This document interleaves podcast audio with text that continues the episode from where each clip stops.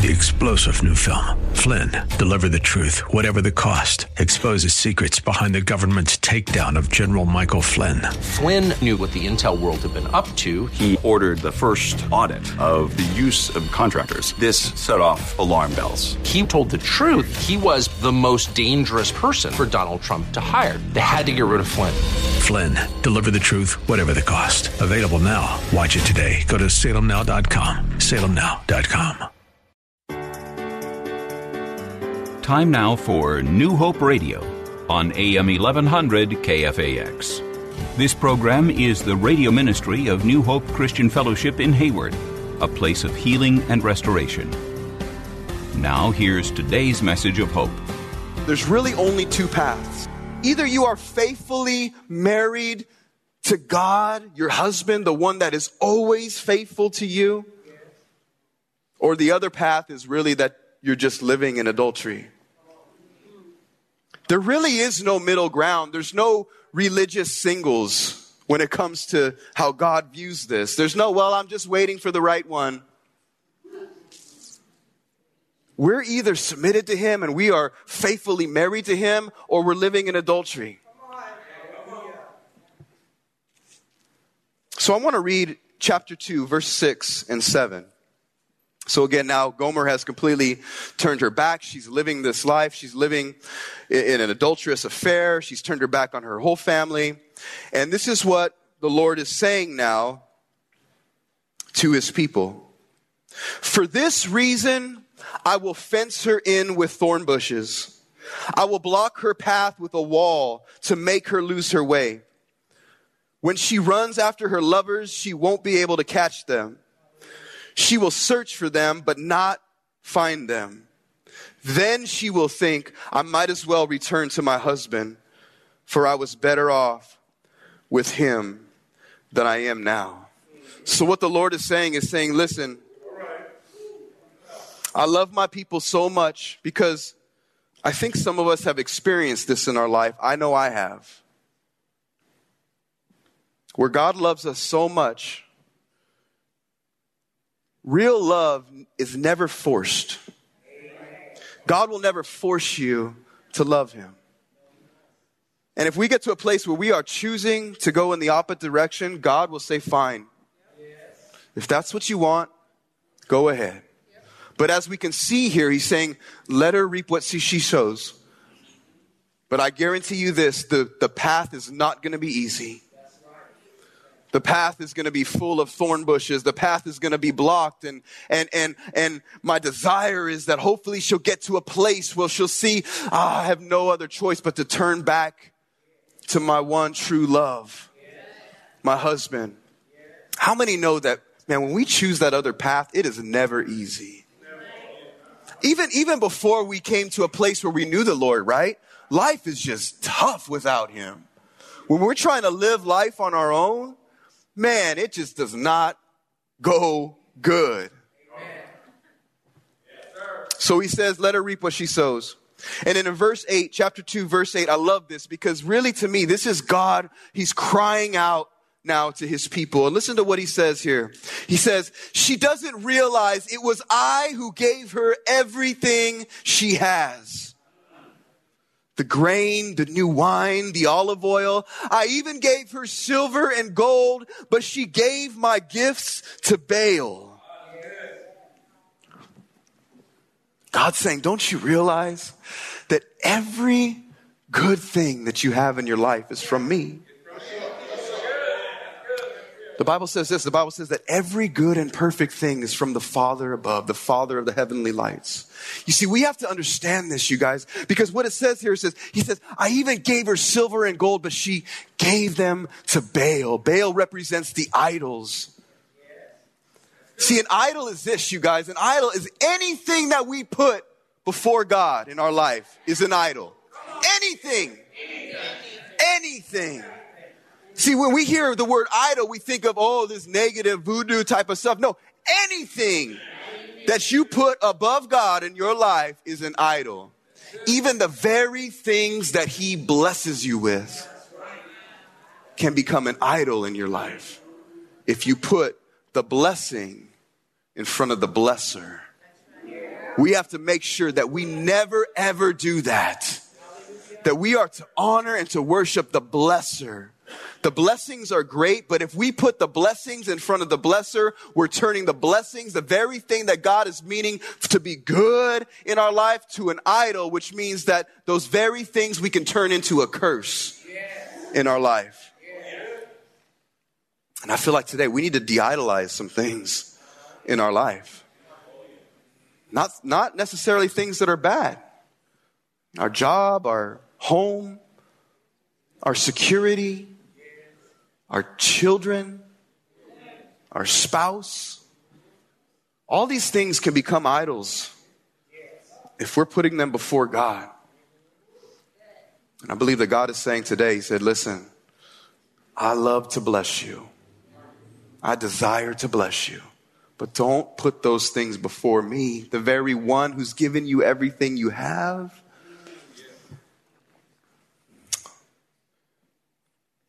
So in verse 14 through 16, so we see what's happening with Gomer. We see that she's turned her back on Hosea and this is, this is the love of God now. This is God's heart, his desire. This is him crying out to what he longs to do in this relationship. Even though his people have turned their back, this is now what God is saying, but this is what I want to do for you. Okay. So let me read this. It says this, but then I will win her back once again. I will lead her into the desert and speak tenderly to her there. I will return her vineyards to her and transform the valley of trouble into a gateway of hope. Oh, that's powerful. She will give herself to me there as she did long ago when she was young, when I freed her from her captivity in Egypt. When that day comes, says the Lord, you will call me my, my husband instead of my master. We got, we got to look at this, you guys. This is so powerful. This is God saying, this is what I want to do. I know that you've turned your back on me. I know you're living in adultery, but, but my heart is this, that I want to win you back. See, God will do whatever it takes to win us back. He loves us. This is the heart of God, you guys, because once we, we turn our back to God, I've been there before in my life where I've ran from God. And I feel so ashamed of it. I feel, God, you, you don't even want me back anymore because I've just time and time again, I'm just caught up in my, that's not God. That's the enemy trying to lie to you. God always wants you to turn to Him. Even if it's 10 times or 100 times a day for the same thing, He still wants you to turn to Him. So God is saying, but, but, but I want to win her back. And listen to what he says. He says, I will lead her into the desert and speak tenderly to her there. I will lead her into the wilderness, into the valley to be able to speak tenderly to her there. You got to get this, you guys, because some of us right now, we're in a desert season in our life. We feel like, we feel like we're in the wilderness. We feel like we're just in a valley season. But for a lot of you, it's the Lord Himself that is leading you to this place. Why?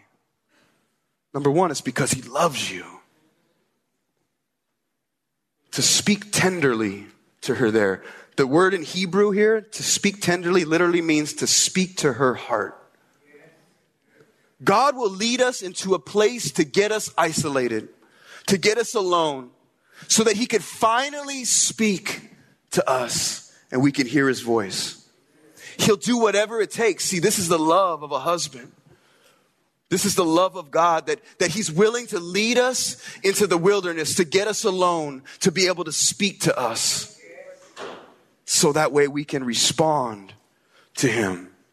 And I love this. He says, I will transform her vineyard. I will return her vineyards, which means I'm, I'm going to return my favor to her in this place. I'm going to return my hand of blessing to her in this place. And it says this, and, and I will transform the valley of trouble into a gateway of hope. You guys got to get this. I will transform the valley of trouble, which in most translations says the valley of Achor, into a gateway of hope. So what is the Lord saying here? You guys got to get this. The valley of Achor, which translates to trouble or disaster. What is the Valley of Achor? The Valley of Achor, it represents the place that Israel was first unfaithful to the Lord in the promised land. You remember where God brought them into the promised land? The very first victory that he gave them was the battle of Jericho, where they marched around the walls of Jericho, right? And the walls came falling down. And if you read that story, the Lord says, says two things, two things I'm commanding you. Number one, don't take anything that's meant for destruction and don't take anything, don't take any of the sacred things that are meant for me. But what happens is there's this man named Achan and without anybody knowing, he takes some of those sacred things because of his greed, because of his pride, because of his sin that's in his heart. He takes some of the sacred things that the Lord commanded them not to take, and he goes and he buries them by his tent. And then this is what happens. So now the, the very next battle is the battle of Ai. Ai, it's pronounced Ai. And, and in this battle, Joshua sends spies into the land to spy out the people. And they come back and they say, Joshua, we got this. Dude, we don't even need to send a quarter of our army for this one. We got this one. So Joshua sends in just a portion of the army. And what happens? They get whooped. They get whooped because the favor of the Lord has left them because of their disobedience, right? And I need to get, I need to get along with this. But, but so, so what happens is Joshua cries out to God and he's saying, God, I don't understand what's going on. The Lord reveals to him that it's Achan that disobeyed me. And if you go to his tent, you'll find some of the things that I told you guys not to take. And this is where we get the term sin in the camp. There's sin in your camp. So, because of Achan's disobedience, he was put to death and he was put to death in the valley of Achor. So God is saying this I will transform the valley of Achor into a gateway of hope. This is God's heart. His heart is restoration. And he's saying this He's saying, listen, I, I will take you back to the very first place that you were unfaithful to me. I'm going to take you back to that place because I want to restore our marriage. I want to restore our relationship completely. And I'm going to transform that place into a gateway of hope. Into a gateway of hope. So he's saying this. He's saying, I want to transform the valley into a gateway. And some of us feel that, that we're in a valley right now, right? We're in a valley season in our life right now. But I really believe that the Lord is saying this don't look at it as a valley, look at it as a gateway, a gateway of hope. A gateway of destiny, a gateway of, of my plan for your life. There's things that are happening in this valley. Instead of crying out to me saying, Take me out of this valley, Lord, just say, No, Lord, see me through this gateway. Yes. See me through this. Amen. So then he says that he will give herself to me there, which means that, that we will respond to him in this place. We will surrender to him in this place. And he says, he says this, that, that she will respond to me like she did long ago when she was young, when I freed her from her captivity in Egypt. And when that day comes, says the Lord, you'll call me husband, not my master. He wants to restore the joy of our salvation. He wants to set us free. Some of us, for the very first time, do you understand the joy that's on the other side of your surrender? The peace that's on the other side of your surrender. The freedom, real freedom that's on the other side of your surrender to Him. And for some of us, He's saying, Do you remember when I first set you free? That feeling that you had, that joy that you had, that fire that you had inside. I want to restore the joy of my salvation to you. But I need you to submit to me again. And I love this. He says, You'll call me my husband, not my master. Other translations say, Not my Baal. You'll call me my husband, not my Baal. And I believe that this has two meanings because again, remember, Baal is the, the false gods, the little g's that they served at the time, right? They served idols and they set up idols to, to Baal, these false gods, right? So what God is saying this, He says, I want, I want you to call me husband. I want you to call me the, your one true God, not just one of many gods. I want to be your only husband. I want you to be faithful to me and to me alone. The second thing that I believe the Lord is saying here, he says, listen, I want this to be a relationship of intimacy, not obligation. I want you to call me husband, not master. I want you to love me from a place of free choice, free will, not force. Right? I said this before. We were actually watching uh, part of the, the show with Aladdin in it last night. And when the genie comes out, one of the things he always says is the one, one of the things I can't make you do. I'll give you three wishes, but one of the things I can't make anybody do is I can't make anybody fall in love with you. But if you think about it, it's so deep, right? Because love could never be forced. Without free will, without a, a choice, it's not really love, right? That's why love is so powerful because it always comes from a place of choosing, a place of free choice, right? So he's saying, listen, I want you to, to love me freely, not by force. I want you to be my bride, not my slave. Let me say this God wants your heart, not just your hands. Do you receive that today? God wants your heart. Not just your hands, not just what you do. He wants your heart. That's what matters to him. So in verse 19 and 20, it says, I will make you my wife forever, showing you righteousness and justice, unfailing love and compassion. I will be faithful to you and I'll make you mine and you will finally know me as the Lord. God is saying, listen, I want to, I want to go ahead. I just want to rebuild your foundation. I want to rebuild your foundation. I want to restore our relationship. I want to restore intimacy to our relationship. He's saying, and you will finally know me. See, anytime we, we, we read that word, whether it's in the Old Testament or the New Testament, where it says, know me, and it's talking about the Lord, it's always talking about an experiential type of knowledge, right? It's always talking about a, a knowing that you can only know through intimacy. Right. Yeah.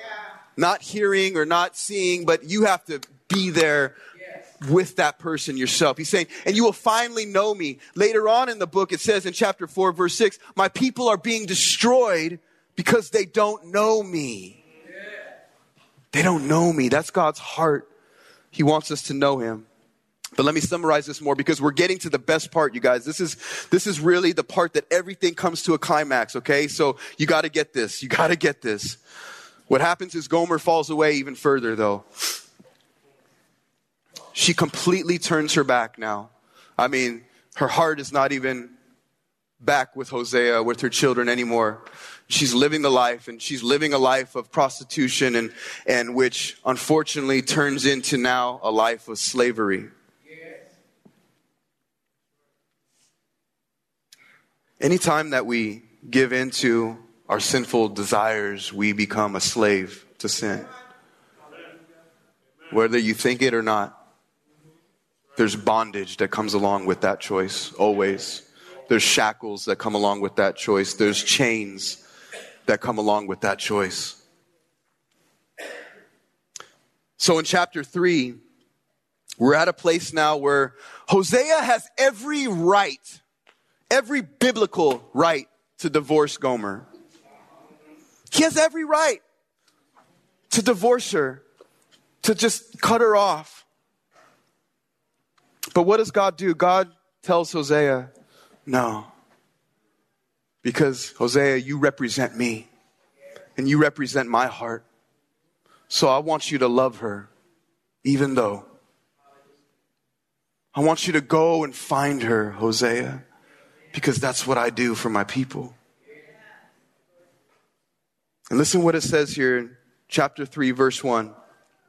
It says, Then the Lord said to me, Go and love your wife again.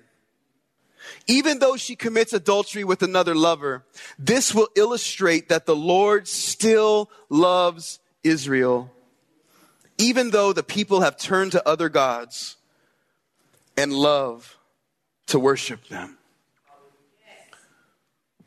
So I can imagine now Hosea he puts on his clothes, he packs a couple things, maybe he has a backpack, and he sets off to go find his bride. And he sets off and he knows that he's to have to go to some of the, the worst places to try to find her. And he sets off and he begins to call her name, Gomer. Gomer, it's me, Hosea, it's your husband. Gomer, I just want you to know that I love you. I love you even though you turn your back. It's okay. I love you, Gomer. I'm coming for you. I'm coming for you, Gomer. And I can see he's going, he's going, and he goes to the darkest alleys and the worst parts of town. And maybe he goes to some of the houses that, that, that maybe she was known to visit in the past. And I can see him knocking on doors. And when nobody answers, I can see him kicking in doors to go in and saying, Have you seen my wife? Have you seen my wife? And I can see people saying, Hey, hey, man, I know who you are, Hosea. I, I, we don't want no trouble, man. Like, I, I, didn't even know you guys were together still, you know? Like, yeah, I, saw her like a week ago, but man, I, swear I didn't know, man. I didn't know you guys were even still a thing, man. I can see Hosea leaving, right? Gomer. It's me, your husband. I love you, Gomer. I'm coming after you, Gomer. Don't worry. I'm coming after you. I can see him knocking on more doors. I can see him kicking in doors. Have you seen my wife? Have you seen my bride? Hey, Hosea, man. Like, honestly, I, I, I saw her yesterday, man. I had no idea, though. And, and I hate to break this to you, man, but, but I think, I'm pretty sure, man, she's over in the slave auction right now. I hate to break it to you, man, but you better go. And I could see Hosea just full of resi- resilience and full of just determination, just going and going to the slave auction. And as he begins to walk up, I could see him in a distance, see Gomer. And she's just standing there on the slave block, on the auction block with her head down. Shackles, chains around her, just full of shame. And I could just see the auction, the auctioneer saying, All right, we got another one here that we're gonna auction off. And this one we better start the bidding pretty low on. So they start the bidding for her. Nobody even bids anything. And Hosea sees her, and I could see as he's seeing her in a distance, he had every right in that moment to just say, you know what? The hurt is too much. The pain is just too much. The sin against me is just too much. But no, that's not his heart. That's not the heart of God. So as Gomer is standing there from a distance, I can hear Hosea. I'll buy her. That's my bride. All by her. And it says here in verse 2 so I bought her back. Do you realize that the word redeem literally means to buy back? See, this story is not about Hosea and Gomer. I'm Gomer. You're Gomer. This story is pointing to Jesus. You got to see this. He's our Redeemer. He's the one that buys us back. You got to see this. And the price is substantial. It says, So I bought her back for 15 pieces of silver, five bushes of barley, and a measure of wine. This price is substantial, you guys. 15 pieces of silver, five bushes of barley. Five bushes of barley. The price that he paid equaled exactly 30 pieces of silver. The exact amount that Jesus was betrayed for the night before he was put to death. And the measure of wine represents his blood that was shed for us. this is no ordinary love. This is extraordinary love. And I'm closing, so if I could call the band out. John 3:16 says, "For God so loved the world that he gave his only son. For God so so loved the world I love that it reads this way because it's just, again, it's one of those things where you just, you can't put a word in front of love to fully describe his love. He so, so loves us. He'll do whatever it takes to buy us back. See, this is the heart of a husband for his bride. He's our redeemer. He's the one that buys us back. This has been New Hope Radio, a ministry of New Hope Christian Fellowship. You're invited to worship with them at 22110 Montgomery Street in Hayward. Services are held Sundays at 10 a.m. For other service times and more information, see New Hope Christian Fellowship online at nhcfonline.org. That's nhcfonline.org. Join us next week at this time for New Hope Radio here on AM 1100 KFAX. Three star general Michael J. Flynn, head of the Pentagon Intelligence Agency, knew all the government's dirty secrets. He was one of the most respected generals in the military. Flynn knew what the intel world had been up to, he understood its funding. He ordered the first audit of the use of contractors. This set off alarm bells. The explosive new documentary, Flynn, Deliver the Truth, Whatever the Cost, uncovers the facts behind this scandal. Flynn told the truth. He was the most dangerous person for Donald Trump to hire. I find out the worst enemy that I'm going to face in my life is right here in America. They took my assessment and they wanted me to change it. And I was like, I'm not changing it. They had to get rid of Flynn with in depth interviews, archival footage, and never before seen personal records of the man behind the headlines. I just felt like I was drowning. Flynn, deliver the truth, whatever the cost. Available now. Watch it today. Go to salemnow.com. Salemnow.com.